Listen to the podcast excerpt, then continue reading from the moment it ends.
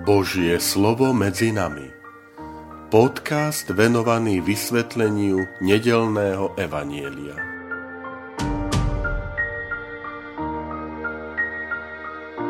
Vitajte, milí priatelia, pri počúvaní tohto môjho podcastu. Volám sa František Trstenský a som spišský diecézny biskup. 25.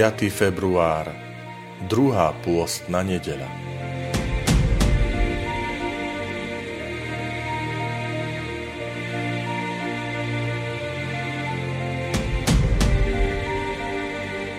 Čítanie zo svätého evanjelia podľa Marka.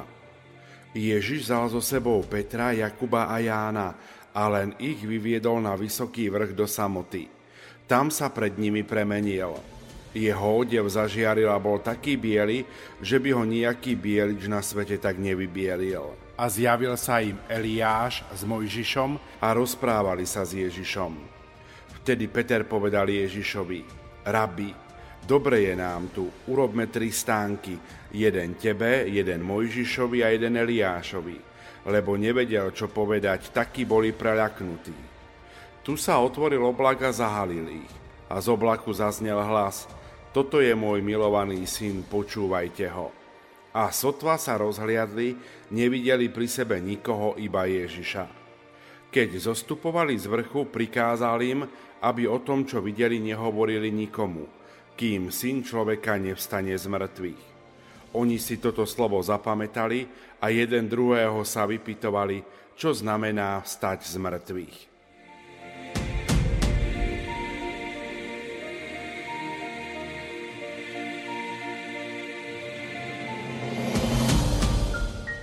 Milí priatelia, drahí bratia a sestry, pri prvej pôstnej nedeli som uviedol, že každý rok sa síce číta úryvok od iného evanjelistu, ale za každým je to stále tá istá téma, a to je pokúšanie Ježiša na púšti. Čo si podobné platí aj pre túto dnešnú druhú pôstnu nedeľu. Každý rok sa číta úryvok o premenení Pána na vrchu, ale vždy od iného evanjelistu podľa toho, aký je liturgický rok. Sú to 3 také liturgické cykly A, B, C, keď sa striedajú úryvky podľa Matúša, Marka a Lukáša. V tomto roku je to teda evanjelista Marek. Pri počúvaní tohto príbehu premeny Ježiša na vrchu je dôležité, aby sme našu pozornosť nesústredili na vonkajšok, ale na vnútro. To znamená, aby sme sa nedali odlákať takými otázkami, že ako je možné, že sa mu zmenil odev a ako zaznel ten hlas z neba, ako to tam znelo, ale hľadanie zmyslu. Prečo? To znamená, evanjelista nenapísal tento úryvok na uspokojenie našej zvedavosti, ale sú tam vložené prvky, ktorých cieľom je ponúknuť zmysel celej udalosti. V celom tom úryvku toho premenenia je zameranie na Ježišovu cestu kríža, ktorou idú aj jeho učeníci. Totiž samotný Pán Ježiš povedal krátko pred touto udalosťou v 8. kapitole, to hovorí, že ak niekto chce ísť za mnou, nech zaprie sám seba, vezme svoj kríž a nasleduje ma. No a v 9. kapitole je úryvok premenenia, kde Ježiš hovorí, že čo ho čaká cesta kríža v Jeruzaleme. Môžeme tak trochu povedať, že Marek nám chce ukázať, že cesta kríža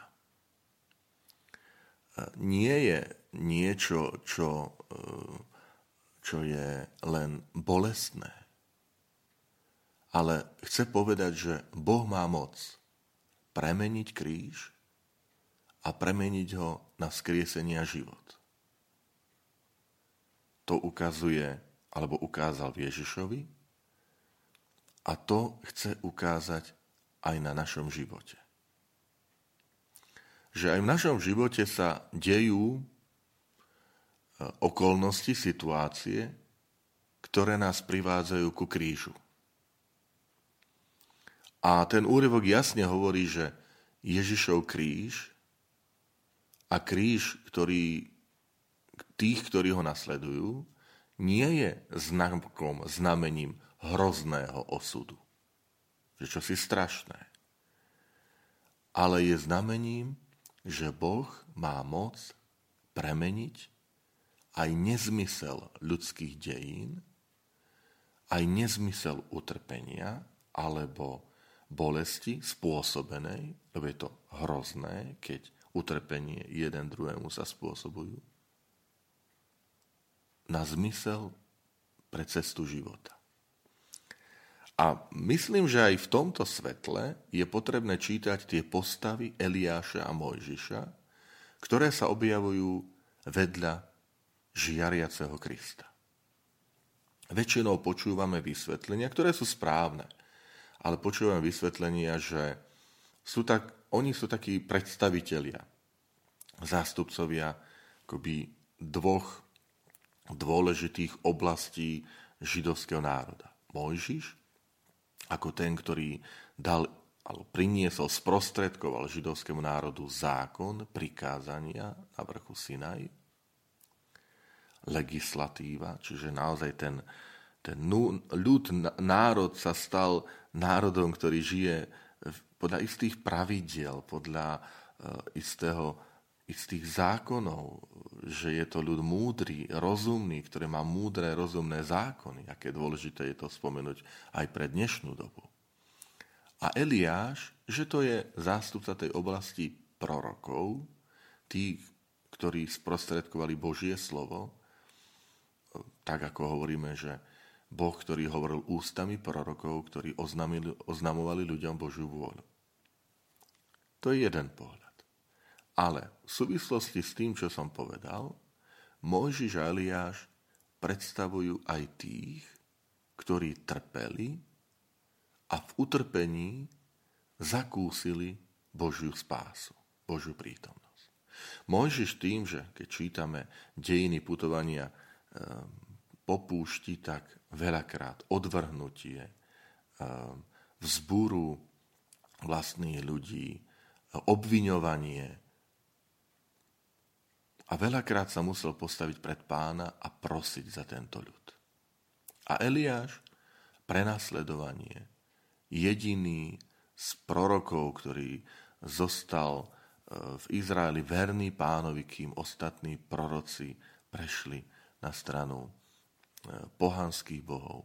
A kvôli tomuto svojmu presvedčeniu vernosti Bohu Izraela je prenasledovaný. A teda tieto dve postavy svedčia o prítomnosti Boha aj v situáciách, v ktorých ľudia z nich urobili vyhnancov. A tak ako Boh bol prítomný v dejinách Izraela a ako zachraňoval prorokov, ochraňoval ich, tak teraz je prítomný aj v osude utrpenia svojho syna. A preto zaznieva ten úryvok na druhú pôstnu nedeľu, lebo je prípravou na Veľkú noc, na utrpenia zmŕtvychvstania Ježiša Krista. A chce povedať, že a tak je prítomný aj v živote Ježišových učeníkov a učeníčok. A už teraz rozumieme, a vás tomu pozbudzujem, že prvé čítanie tejto nedele zaznieva z knihy Genesis, kde Boh vyzýva Abraháma obetovať svojho syna Izáka. Pre Abraháma to je noc skúšky, to je noc temná, pochybností. Boh odo mňa chce, aby som obetoval vlastného syna, milovaného syna, jediného syna, toho prisľúbeného, ktorý mi povedal, že z neho bude ďalej pokračovať potomstvo, tak ako aj pri premení zaznieva slova z nebeského Otca, toto je môj milovaný syn. A Abraham uverí a ide tou cestou na vrch Moria, tak ako Ježiš pôjde na cestu na vrch Jeruzalema Golgoty. V prvom čítaní zaznieva premena Abrahámovej noci na svetlo nádeje, na Božiu prítomnosť, na to, že život má zmysel a bolesť a utrpenie nie sú posledným slovom zo strany Boha, ale ani zo strany pre človeka. Že je tu nádej, že keď kráčame vernosťou Ježišovi, hoci to nieraz znamená vernosť aj smerom ku krížu, ale že v tejto vernosti Boh je prítomný, dáva tejto ceste zmysel, dáva tejto ceste nádej, ktorá má svoje naplnenie.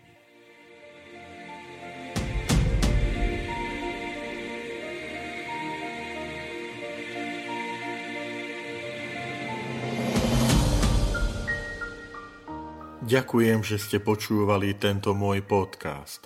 Sledujte naďalej aktivity Spišskej diecézy. Všetkým vám vyprosujem požehnanú nedeľu a požehnaný nový týždeň.